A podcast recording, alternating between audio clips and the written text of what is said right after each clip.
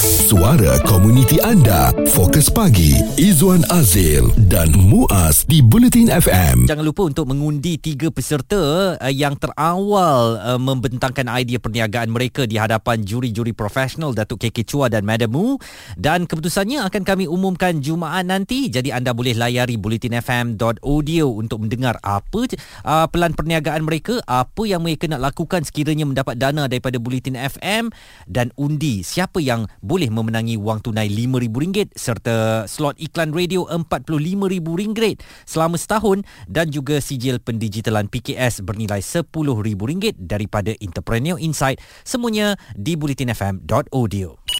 Usahawan Masterclass Bulletin FM. Ada satu cadangan yang mana kerajaan disyorkan untuk melaksanakan sekatan ke atas aplikasi Telegram susulan peningkatan pelbagai ancaman kepada negara khususnya membabitkan keselamatan penipuan serta sebaran maklumat palsu. 8 Ogos lalu, akaun Telegram pribadi milik Perdana Menteri ya, Datuk Seri Ismail Sabri Yaakob digodam individu tidak bertanggungjawab. 16 Mac tahun ini, Ketua Jabatan Siasatan Jenayah Komersial Pahang, Superintendent Muhammad Wazir Muhammad Yusof memaklumkan penipuan pelaburan melalui aplikasi Telegram dikesan semakin meningkat dan dipercayai modus operandi terbaru digunakan kumpulan atau sindiket penipuan dan ramai orang yang telah pun tertipu kena scam apabila mereka uh, didekati menerusi aplikasi Telegram. Baik, kejap lagi kita akan bersama dengan uh, Profesor Dr. Azmi Hassan. Adakah uh, pada pandangan beliau aplikasi ini patut ditutup dan mungkinkah kita ada alternatif untuk menggunakan aplikasi lain? Dan juga saya nak kabarkan kepada anda negara-negara yang tidak membenarkan penggunaan aplikasi Telegram untuk rakyatnya. Semua ini kita nak rangkumkan sekejap lagi. Pendapat, komen serta perbincangan fokus pagi. Izwan Azil dan Muaz di Bulletin FM. Adakah anda mempunyai aplikasi Telegram di telefon anda Izwan? Ada dan saya pernah percaya bahawa aplikasi ini lebih selamat berbanding WhatsApp dan saya sering menggunakannya untuk perbincangan-perbincangan peribadi di sana. Oh. Tetapi apabila kes uh, Perdana Menteri kita punya akaun Telegram digodam, saya jadi takut. Mm-hmm. Marilah kita beramai-ramai pindah berhijrah kembali ke WhatsApp. Gunalah apa yang digunakan uh, oleh arus perdana. Mm-hmm. Tetapi sebenarnya uh, ia menimbulkan persoalan juga ya. Di mana-mana aplikasi yang kita guna pasti akan ada kekurangan dari aspek keselamatan baik di Telegram ataupun di WhatsApp.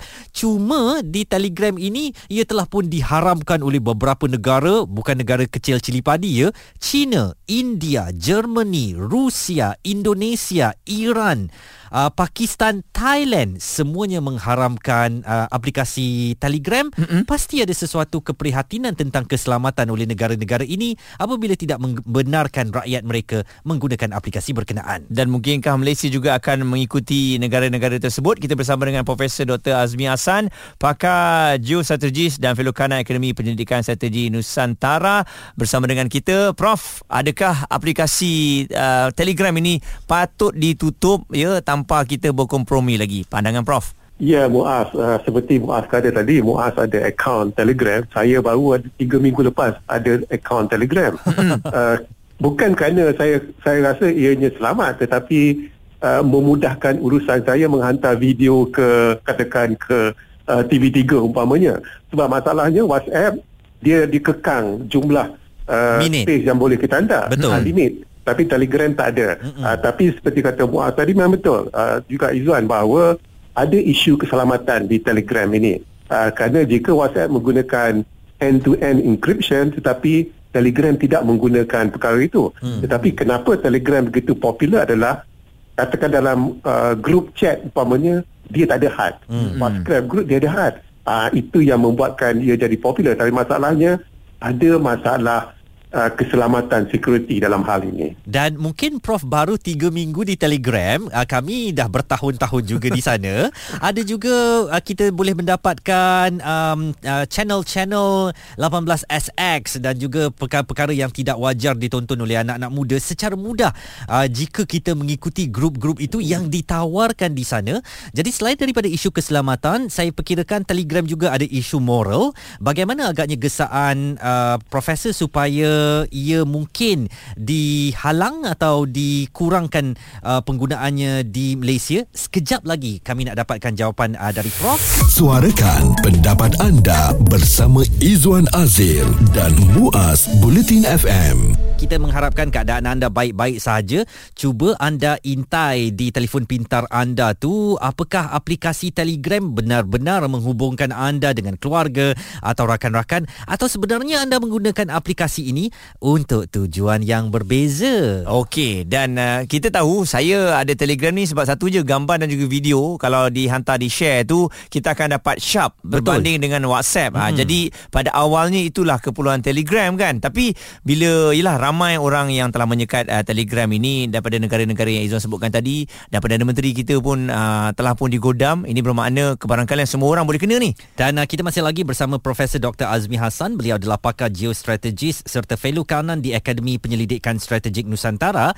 Saya katakan tadi Prof bahawa uh, di Telegram bukan sahaja ia menghubungkan uh, silaturahim atau hubungan uh, pertemanan dengan kawan-kawan tetapi juga menawarkan beberapa perkhidmatan yang kita boleh sertai kumpulan uh, bual bicara itu secara percuma.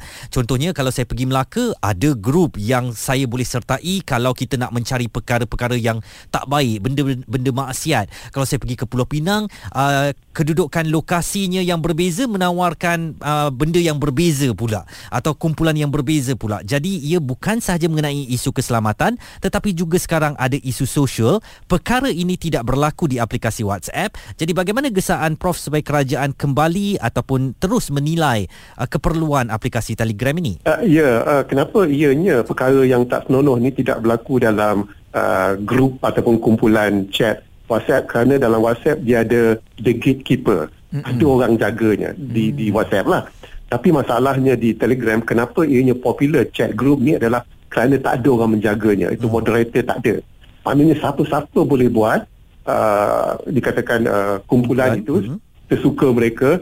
Sebab itu dikatakan berbanding dengan WhatsApp group mereka yang mempunyai niat yang tidak baik menggunakan Telegram. Kerana mm-hmm. tak ada siapa yang boleh menghalangnya. Termasuk pemilik Telegram itu. Kerana mereka tak ada moderator. Uh, jadi ini yang dikatakan amat bahaya. Selain padanya ianya mudah digodam kerana ianya bukan end-to-end encryption tetapi ianya digunakan oleh orang-orang yang mempunyai niat yang tak baik menubuhkan kumpulan chat yang tertentu tetapi tidak sesuai dengan budaya dan budi perketi kita. Mm-mm. Jadi Prof, uh, dalam masa terdekat ataupun mungkin kerajaan boleh mengharamkan terus kerana kalau kita lihat kita ada alternatif lain untuk ruang chatting ni. Uh, ya memang betul ada alternatif lain uh, umpamanya seperti WhatsApp uh, tapi bagi saya lah uh, seelok-eloknya dikekang penggunaannya ataupun terus diharamkan kerana seperti kata tadi kita ada pilihan lain mm-hmm. kerana menggunakan Telegram ni banyak kumpulan-kumpulan chat yang tidak senonoh yang sukar untuk kita mengawalnya. Prof, apakah tindakan menghalang penggunaan aplikasi dalam dunia digital ini dilihat tidak demokratik, Prof? Uh, bagi saya bukan uh, tidak demokratik tapi bagi kita lebih penting kita menjaga uh, keamanan, kestabilan tata susila uh, uh kerana dalam Telegram ini kalau ada masalah sukar untuk kita membuat satu aduan kerana Telegram dia tak ada seperti WhatsApp kumpulan yang menjaga perkara-perkara yang tak senonoh. Hmm. Tapi Telegram tak ada. Jadi daripada perkara ini menjadi lebih sukar walaupun katakan tidak demokratik tetapi masalah Telegram ini membawa musibah yang lebih banyak daripada manfaatnya. Jadi bagi saya uh, tak ada isu kalau kita mengharamkannya. Itu dia uh, pandangan yang dilontarkan oleh Profesor Dr. Azmi Hassan, seorang pakar geostrategis dan fellow kanan Akademi Penyelidikan Strategik Nusantara mengenai keperluan kerajaan mengawal atau menyekat terus aplikasi Telegram di telefon pintar kita. Okey, dan kalau kita lihat kerajaan Indonesia sebelum ini juga dilaporkan dah menyekat Telegram ini kerana aplikasi berkenaan digunakan untuk menyebarkan perihal bertentangan undang-undang Republik itu pada 14 Julai 2017. Telegram disekat uh, oleh kerajaan Indonesia susulan aplikasi itu dikenal pasti digunakan untuk menyebarkan propaganda radikal dan keganasan kebencian kaedah pembuatan bom serta serangan. Begitu juga di Thailand uh, pada 19 Oktober 2002 Komisen uh, Penyiaran Nasional dan Telekomunikasi mengarahkan supaya Telegram disekat kerana ia digunakan secara meluas oleh para penunjuk perasaan untuk mengapi-apikan sentimen anti raja anti kerajaan dan mencetuskan suasana huru-hara di kota raya Bangkok bahkan di seluruh negara. Okey, kalau ditanya kepada saya, Telegram sekat saya tak ada masalah Izwan. Saya kalau nanti gambar WhatsApp tu dia jadi kabur ah. Jadi WhatsApp tolong ah. Kita nak tolong you ni. Ha. Ah, jadi Telegram kita tak mau pakai. Ah, kualiti gambar dekat WhatsApp tu kasih sharp sikit lah. Kasih A sikit lah. Ha, nah, eh. ini peluang terbaik lah kalau betul-betul Telegram ni dah disekat. Nah. Mm-mm. Kami bincangkan tadi mengenai keselamatan Telegram atau aplikasi Telegram ni bukan Telegram zaman kena pergi pejabat pos dahulu tu ya. Isu semasa bersama pakar di Fokus Pagi Izwan Azil dan Muaz Bulletin FM.